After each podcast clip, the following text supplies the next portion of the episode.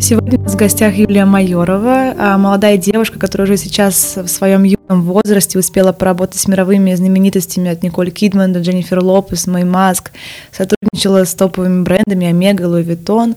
Юлия, я не буду забирать твое слово, потому что я думаю, что 29 мая на наше мероприятие ты еще о себе дополнишь, но спасибо большое, что пришла, и начнем наше небольшое интервью. Спасибо, что позвали. Расскажи, пожалуйста, как ты, начнем с того, как ты приехала из России, да, в Лос-Анджелес, я так понимаю, как начала же ты карьеру здесь, в России? Да, я снимаю уже очень давно, 12 лет, страшно сказать.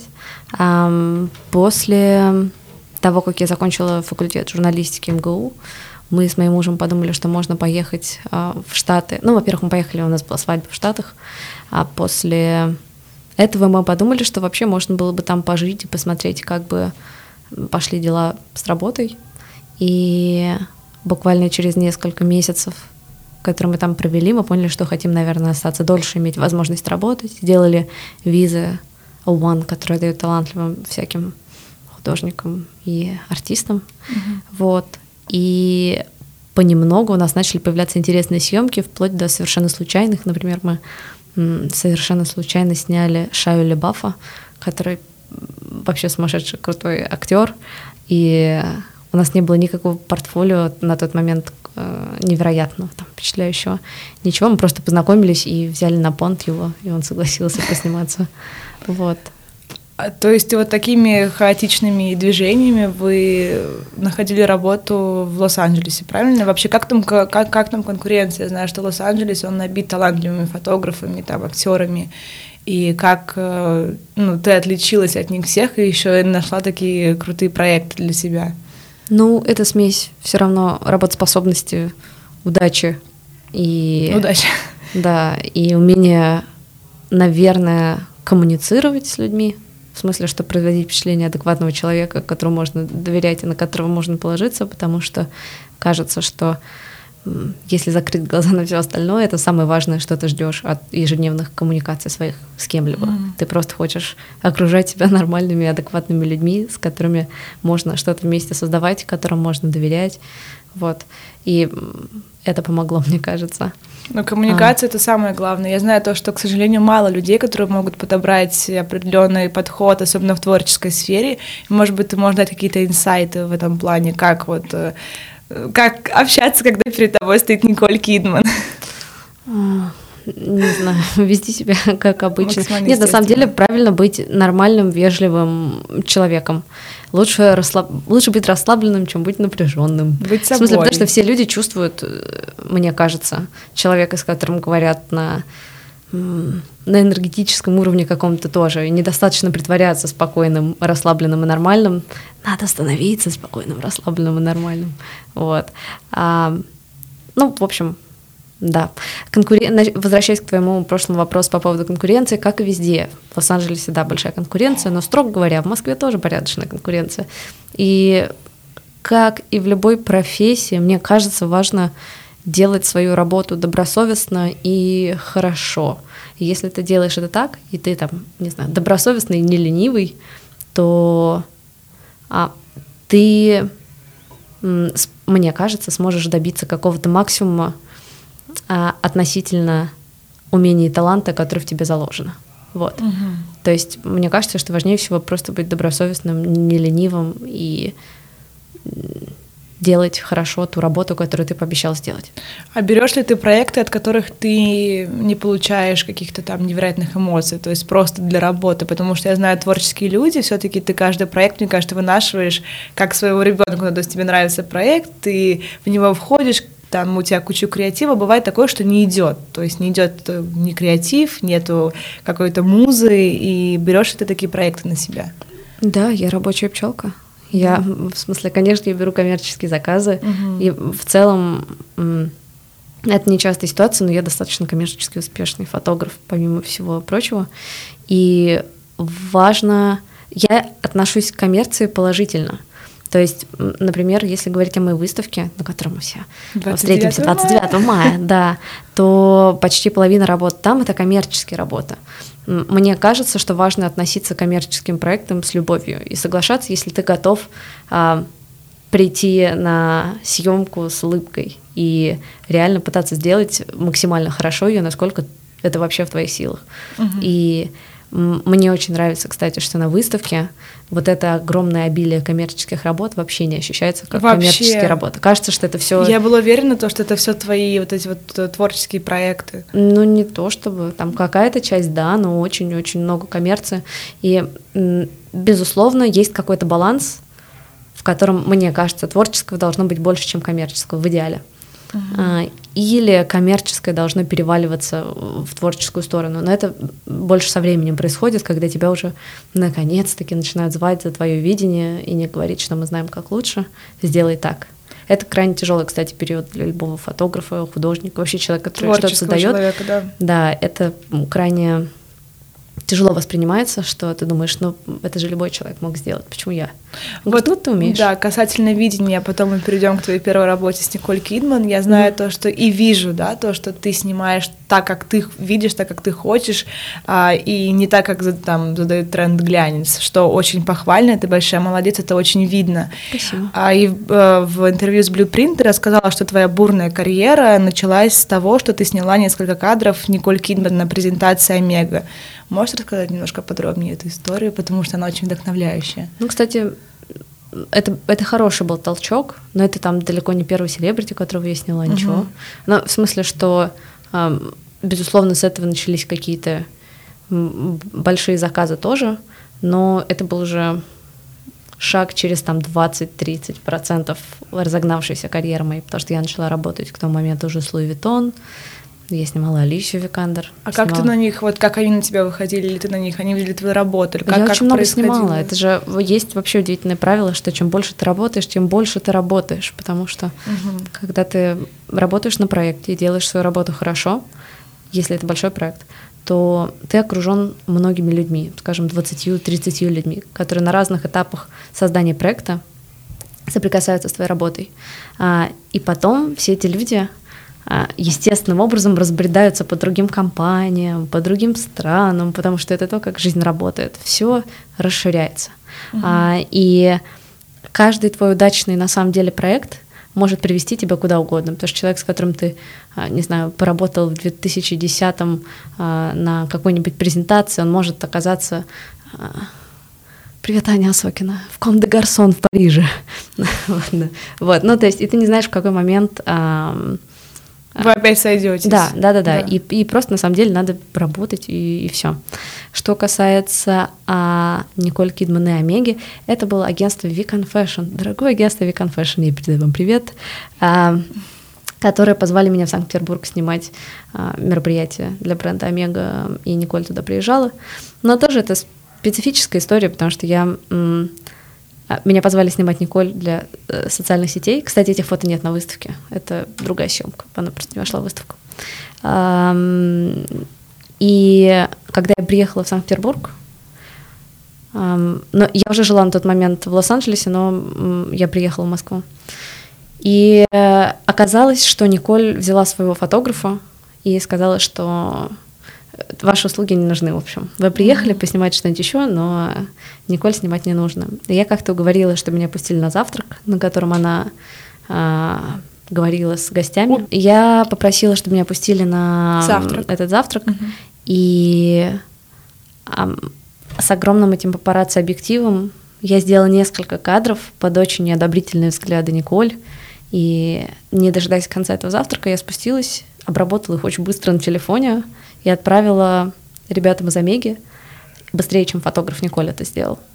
И поскольку я успела их еще симпатично обработать, они очень обрадовались, потому что фотография красивая, отправили менеджеру Николь, и они посмотрели и сказали, хм, хорошее фото.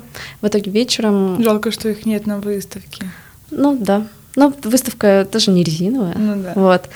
И в итоге вечером у меня обрывается телефон, потому что мне звонят все из Омеги, из Beacon Fashion, вот, ну, в общем, как все, кто здорово. там был, и говорят, Юля, срочно беги в эту комнату, беги вот туда.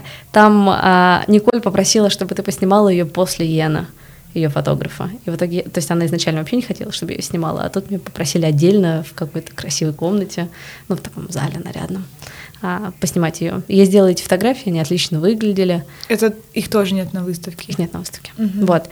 И в итоге через несколько месяцев меня позвали в Шанхай снимать ее для другого проекта Омеги. Вот. А, и эти фотографии есть на выставке. В розовом платье. В розовом платье. Мгм. Вот.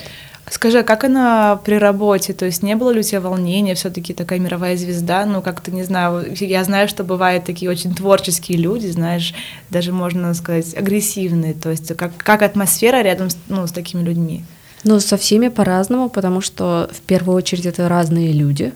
Вот. А, но что касается Николь Кидман, то она, конечно, дива, и ты очень это чувствуешь, а, потому что человек, появляющийся в комнате, он как бы отражает волнение всех людей, которые ждут этого человека в комнате. Вот. И поскольку Мгм. от Николь все Классная очень цитата. нервничают, ам, она как бы заплывает в комнату на вот этом волнении окружающих. И ну, ну, он совершенно, конечно, адекватный, интересный человек, который это тоже хорошо отражает, то есть она отшучивается немного, то есть почему все замолчали, это просто я, ну вот такое. Но не знаю, нет, это ощущение, что просто дива зашла в комнату. Но в то же время работоспособная, вежливая, как и все в целом. Я бы сказала, что все A-лист знаменитости, они все воспитанные, вежливые, работоспособные, спокойные. Ну, то есть крайне редко кто-то там, не знаю, неприятный, зазнавшийся, грубый, такого вообще Ну да. мне не приходилось с этим сталкиваться даже. Хотя я слышу... от- Приятно удивлена это слышать даже. Ну да. Но, может быть, я не провоцирую на грубости, конечно. Вот. Но меня очень, кстати, вот насчет Джей Ло предостерегали, что все очень волновали, всегда все волнуются, в общем, за Джей Ло. И американские коллеги тоже эм, Но она такая роковая, обсуждают. мне кажется. Ну, требовательная. Как бы Мгм. на самом деле все вот то, что мы там говорим, что кто-то зазнался, чаще всего это просто человек требовательный. Потому что нам же всем у нас у всех разные нормы комфорта и Мгм. разные нормы того, что нам кажется нормальным, например, для условий, в которых мы работаем. И несложно догадаться, что, например, у Джило этот, эта норма комфорта сильно выше, например, чем, ну, скажем, у меня, вот, но, может быть, и не у меня, вот. И когда это что-то не соответствует этой норме комфорта, человек начинает, ну, понимаете, Ну и расскажи про съемку с Джейло. Вот, Нет, там все было нормально. Ну, потому что это была съемка для ее бренда. э, Там была очень большая подготовка, потому что был целый день выделен на прилайт, когда э, всю съемку как бы проигрывают от начала до конца, ставят свет, став- готовят все-все локации, чтобы в день съемки, когда ты приходишь, вышли строго по расписанию. Ну и там удивительно точно все было, потому что там были декорации с такими подвешенными тканями, и тайминг был не в духе 30 минут меняем декорацию, а в духе 7 минут меняем вот это, Есть еще 2 фотографии минуты на- меняем вот это. На выставке. Да, Джейло одна фотография есть от съемки. Ну вот, Вот. познакомимся 29 мая. Да, вот. Вот так. Касательно, вот ты сказала, да, про Николь Кидман, как вот она ведет себя в кадре Джило, как ты помогаешь своему герою, да, в кадре настраиваться настолько расслабленно, что фотографии получались настолько естественными, настоящими. То есть ты ловишь какой-то момент или как все это происходит? Ой, мне кажется, я пытаюсь просто войти в какое-то доверие. Я, кстати, много шучу. Да? Это не очень ощущается сейчас, да. Пошути. Но я- Это сложно делать по заказу. Ну, в общем, странным образом я действительно... Я пытаюсь разрушить какой-то барьер, но это больше про коммуникацию, чем про что-либо еще. Мгм. Вот. И То есть шутки я пытаюсь найти... разрушают вот это вот. Ну нет, нет, ты просто на самом деле ты чувствуешь, что нужно услышать человеку, э, где ломается его барьер. То есть странным образом это могут быть совершенно разные вещи. То есть это не то, что я применяю, но, к примеру, мат иногда разрушает барьер между двумя людьми. Так, можем То есть- сейчас даже поматериться. Нет, я не думаю, что это хорошая идея. Но, а, ну, то есть, понимаешь, когда ты говоришь с кем-то, и в какой-то момент человек находит нужное матерное слово, чтобы сказать при тебе, что ты начинаешь думать, о, значит, между нами чуть ближе контакт, чем чем между этим человеком и Ну тем, да. с кем он не позволит себе Да. такого. Но опять же, это очень тонкая, мне кажется, игра, где нужно чувствовать, что, что тебе нужно сказать, чтобы человек подумал, что понимаешь, что у вас Да. какой-то специальный коннект. Вот. Ну, я бы не смогла материться перед Николь Кидман. Я не материлась перед Николь Кидман, да. Давайте убедимся, что это не будет вынесено в заголовке. Я не матерюсь перед людьми, перед субъектами съемки совершенно нет. Но это был пример того, ну, что да, какие-то есть какие-то вещи, которые ты можешь сказать, чтобы э, углубить контакт с человеком, с которым ты общаешься и которого тебе, например, снимать. И я пытаюсь найти какие-то нужные слова. Иногда это получается, иногда это не получается. И если этот контакт есть, снимать становится гораздо проще. Uh-huh. А, и я не очень, как ни странно, режиссирую. И когда есть моя фотография, я не очень режиссирую кадр. Я пытаюсь какую-то создать, вот я, я прям говорю эти ужасные-ужасные фразы. Делай то, что делал бы, если бы меня тут не было. И вот подобное. Это кошмар. И очень тяжело, кстати, позировать, когда тебе говорят такое. В общем, со стороны я бы себя не одобрила, но в большинстве случаев это неплохо работает. Вот. И люди ведут себя естественно. И мне, по крайней мере, удается всегда сделать какое-то количество кадров, которые мне кажутся живыми. Угу. Вот. Скажи, а какая съемка была самой тяжелой и трудной? Была ли вообще такая в твоей там истории, в твоей карьере? Мне кажется, просто легко достаточно ко всему отношусь. Ну вот была а, съемка недавно, она еще даже не вышла. А, я просто болела коронавирусом и только переболела. И я вся на последствиях коронавируса полетела снимать а, то есть у меня, у меня должен был быть вылет из Москвы в Лос-Анджелес. Мне предложили съемку вот ровно на э, 5 дней до этого вылета. И вылетать нужно было через пару дней. А я только поправилась. И там, ну, я сдала все тесты, безусловно, они были отрицательными. Но, но э, я себя чувствовала все еще плохо, потому что ты как бы переживаешь довольно долго э, болезнь. Вот. И я все равно согласилась и резко сорвалась, в общем, в Киев на эти съемки. И я один день пропустила, потому что сказала, что я просто не могу вылететь завтра, могу вылететь послезавтра. А, и они крайне сложно шли. Вот, просто там то, что я должна была снимать объекты, не прошли таможню. Я снимала что угодно, лишь бы, ну, поскольку мне просто нечего было снимать. Снимала какие-то совершенно ненужные вещи, нервничала, уставала. И вся еще была на последствиях от коронавируса. Поэтому это физически просто сложно мне далось. Но я реально не могу представить, не могу вспомнить проблемных съемок. То, что даже можно было посчитать проблемным, сейчас я вспоминаю как что-то веселое. Угу. И, как хороший опыт. Да. Ты знаешь, что... А вот касательно необычных съемок, мне кажется, что именно из самых необычных съемок, на мой взгляд, была съемка с Мэй Маск. А, вот, и еще я заметила, что она подписана на тебя в Инстаграме, и хотя у нее очень мало подписок, видимо, очень хорошо вы поладили, все прошло хорошо. Расскажи, какая она в жизни и вообще кто предложил съемку, чья была идея, как прошла сама съемка. Мы прекрасная, мы вообще талантливейшие красивейшая вообще, женщина, да, конечно. невероятная женщина с чувством юмора, очень, не знаю, очень а, открытая, готовая делать разные классные штуки, если это ради искусства. То есть это прям вообще потрясающая, в общем, женщина.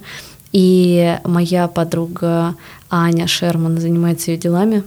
И в какой-то момент я решила делать проект, где я снимаю целый день из жизни разных людей. Это еще не вышедший проект, он в рабочем таком процессе пока идет. И я предложила снять Мэй так целый день с утра и до вечера. И в итоге это получилось сделать, и мы решили внутри этого дня сделать фэшн-съемку. То есть потому что это постковидное все равно время, а все равно это в основном зум-колы, все равно это в основном статичные, на самом деле, дела, которые ты делаешь, сидя дома.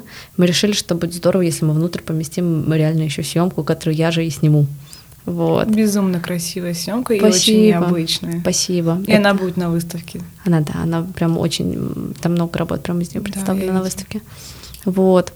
А, и Мэй прям вообще чудесная. Она даже, она сделала пост и отметила музей, а, что выставка открылась. Это так вообще мило. Ну, в смысле, что Мэй, правда, она действительно очень добрая и хорошая, и она поддерживает все, что как будто бы можно поддержать, все, что хорошее, все, что несет добро или, понимаете, mm-hmm. какой-то позитив людям.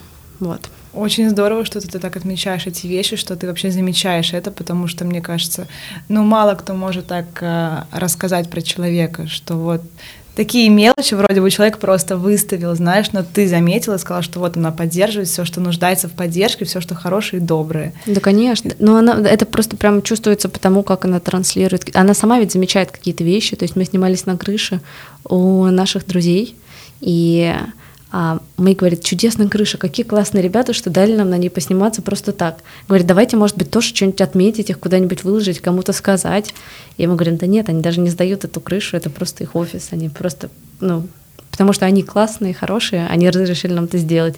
И она говорит, боже, какие классные, даже ничего не нужно вообще им взамен, хотя ей тоже ничего не нужно взамен, просто, в общем. Так странно, кстати, что ты вырастаешь, тебя окружают люди, и если тебе повезло, тебя окружают такие же Светлые. душой молодые люди. Которые, то есть, понимаешь, да, что механика происходящего такая же, как ты с одноклассниками придумал какую-то штуку и говоришь, давайте, чуваки, соберемся, сделаем это. Только один из, э, один из этой группы чуваки, давайте соберемся, сделаем это. Это мама Илона Маска. А ребята, которые дали крышу, у них э, очень интересный стартап, очень классная компания э, в Лос-Анджелесе, которая вообще, ну, которая будут сейчас застраивать классными зданиями угу. Калифорнии. То есть они тоже очень интересные, умные, классные, крутые. Продакшн делала моя подруга, которая тоже на самом деле известная модель. И так странно, что это просто на энтузиазме так же, как когда ты маленький и хочешь сделать что-то веселое. А ты знаешь, вот так вот э, в таком э, легком режиме и получаются самые такие трепетные проекты, я бы сказала, когда Согласна. там не планируется что-то около месяца, а тем более двух. Я Согласна. даже всегда говорю своим подругам, когда они планируют там какие-то свои свадьбы или какие-то съемки, дни рождения за полгода, я говорю, не надо, очень мал, мала вероятность того, что это пройдет так, как вы хотите. Ну вот у меня так в жизни Согласна. случалось. А, ты с таким, э, с такой теплотой говоришь про Лос-Анджелес, мне кажется, переезд туда тебе как будто бы еще больше вдохновил. Конечно же, открыл еще новые двери вообще в другой мир. Расскажи вообще про жизнь в Лос-Анджелесе, что тебя вдохновляет и нравится ли тебе там? Да, мне кажется, что, во-первых, любой переезд и вообще любое большое событие в жизни эм, правильно мобилизирует человека. То есть ты все равно перестраиваешься на какой-то другой лад, и ты готов делать больше, чем ты готов, когда ты в своих комфортных условиях находишься. В общем, я всегда за то, чтобы выбиваться из зоны комфорта до момента, пока это приносит физический или ментальный вред тебе или окружающим. А все выпадайте из зоны комфорта как можно чаще. Вот. Мне нравится Лос-Анджелес. Я люблю Москву больше, чем Лос-Анджелес. Да, ну. да, и я провожу тут очень много времени, просто потому что... Ну, а живешь ты в Лос-Анджелесе? Ну, я больше половины года живу в Лос-Анджелесе, у меня вид на жительство, не хочу его терять. Ну, да. Вот.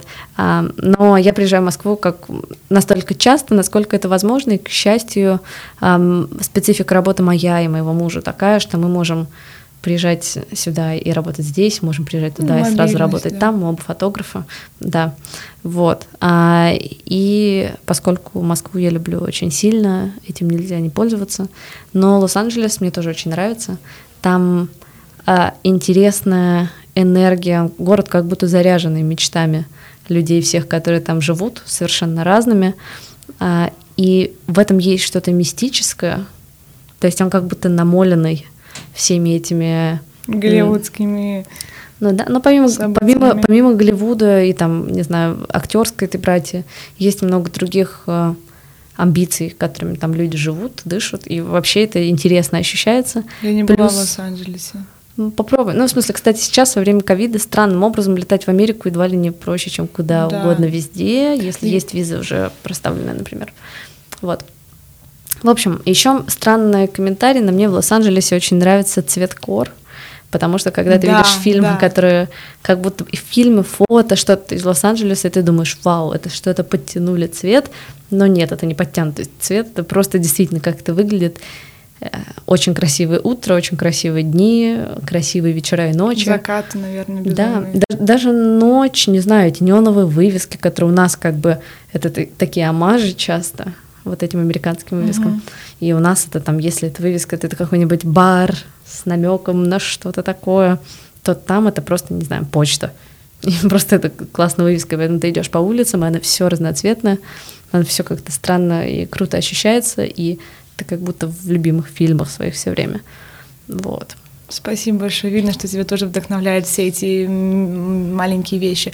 А что больше, допустим, ты человек творческий, и есть моменты выгорания, не, неоспоримый, но факт, то, что особенно у творческих людей это очень часто бывает. Что тебя возвращает к жизни, к творчеству, и что тебя прям вот вдохновляет? Ну, возможно, выход из зоны комфорта, как ты сказала, новые места, я не знаю. Мне нравится идея возможностей, мне нравится, когда обстоятельства складываются таким образом, что рождается возможность. мне интересно, какие выходы из нее и какие сценарии могут случиться благодаря этой возможности. Вот. И я бы сказала, что вокруг этой идеи возможности строится вообще очень много, и моя карьера в частности. Вот. И я делаю, кстати, очень много разных вещей совершенно то есть эм, помимо фотографии кучу всего делаю. Расскажи, а, какие твои хобби? А, Фотография ну, твоя есть, работа. У меня есть IT-компания в Штатах.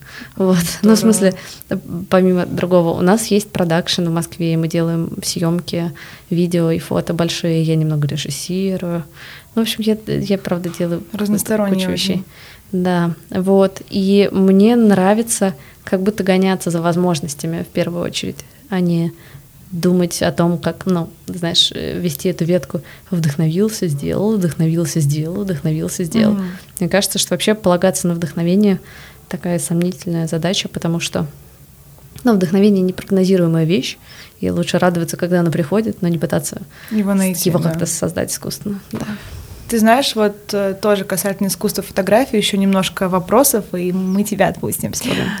Фотография — это ведь не просто красивая картинка, это целое искусство. И есть ли какие-то правила того, как читать фотографию, что нужно знать, чтобы по-настоящему понять этот вид искусства, ну то есть чтобы проникнуться картинкой? Ну, как и с живописью, в идеале быть достаточно насмотренным, чтобы понимать, что хочет сказать автор, так как часто это диалог с уже существующим искусством.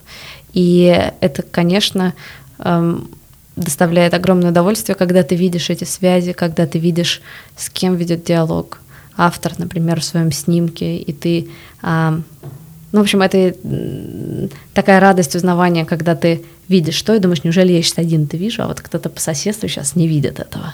А я вот сейчас понял, а есть какие-то примеры, это... допустим, ну, может быть, на примере твоих работ, которые висят? Э, я, кстати, крайне плохо веду диалог с искусством, потому что я, а, ну, в смысле, это мы обсуждали с Ольгой Свибловой, моим куратором, потому что я вся на я пытаюсь создать репортажный кадр из нерепортажного кадра.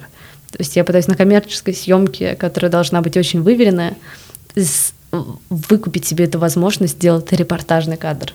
Mm-hmm. И поэтому, например, на выставке нет ощущения коммерческого, потому что эм, это кадры, которые закрались туда репортажные. То есть, э, но часто они выглядят достаточно хорошо, то есть композиция выверена по стандартам ну, понимаешь, какого-нибудь видона, и это ты, ты понимаешь, что, о чем речь, что это красивая фэшн-фотография, но ты по духу чувствуешь, как будто это репортажный кадр, который не был спланирован точно так. Вот. Угу. Вот. Хорошо. И вот касательно выставки, сейчас в МАМ проходит твоя первая персональная выставка, твои фотографии в Музее современного искусства. Ты когда-нибудь мечтала о том, что сейчас с тобой происходит? Ты вообще думала, что ну, вот ты примешь участие, или там было, было ли это твоим желанием? Ну, конечно, и как фотограф вообще это прям, это же соло-выставка, это прям очень-очень большая, это очень большая веха такая. Я э, как-то, когда отдаленно представляла себе это, то видела себя старше, мудрее, вот. Но удивительно, как возможности тебя находят. В моем случае это вообще неоценимая помощь э, фонда Art, которые посмотрели мои работы и сказали, что хм, с этим можно поработать. И благодаря им, собственно, получилась, э, выставка. да, получилась сама выставка. И Елена Корисалова, восхитительная из Steel Art Foundation, она познакомила нас с Ольгой Свибловой, и Ольга Львовна посмотрела на работу и сказала, что из этого может получиться хорошая выставка, и дальше а, очень долгой коллаборативной а, работой это все сложилось, потому что мы меняли концепцию в какой-то момент, выставка могла выглядеть немного иначе, и Но это реально очень большая совместная работа классных, талантливых, чутких людей. Касательно подготовки к выставке, которая сейчас проходит, а, на которой мы познакомимся совсем скоро, расскажи, какие вообще эмоциональные переживания, насколько долго идет подготовка и как вообще все это, а, вся эта красота готовится. Мне интересно, что происходит за кулисами вот этой красивой выставки. Ну, у нас подготовка шла достаточно долго, потому что какие-то проекты я доснимала в процессе, тот же проект с Маймаск, например. Я очень много обсуждала этот проект с Еленой Кресаловой из Стиларт. Мы встречались, мы смотрели вместе распечатанные работы, мы думали над общей концепцией. Потом с Ольгой Львовной Свибловой мы созванивались просто тысячи раз по часу, по два часа, по три часа.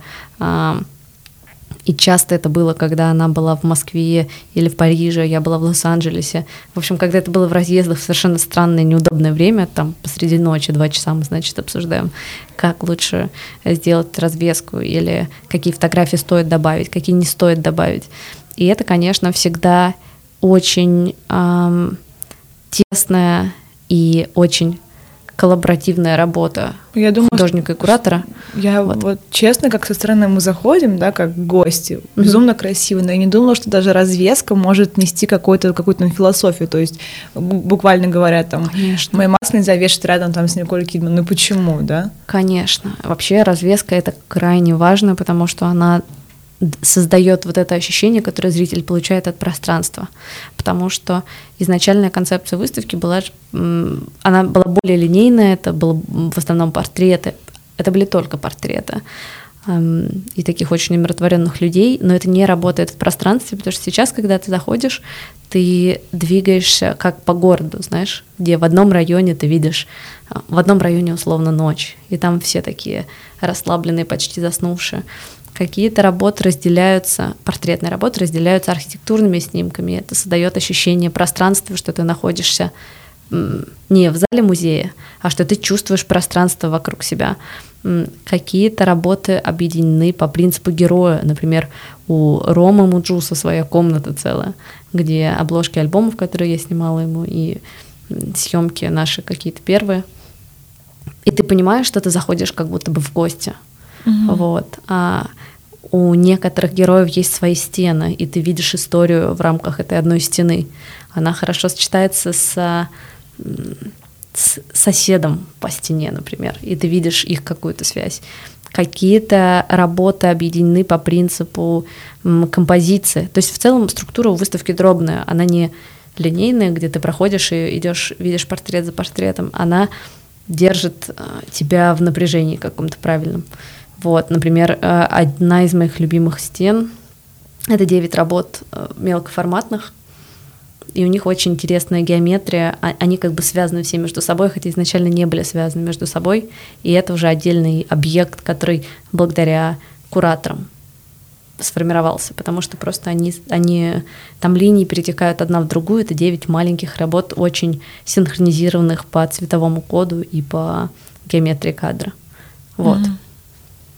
Спасибо большое, Юль.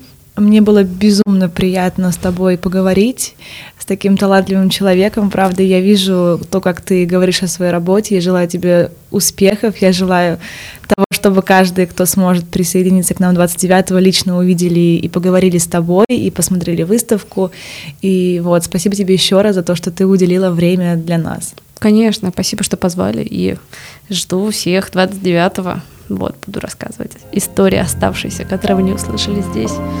Вот. Спасибо. Пока.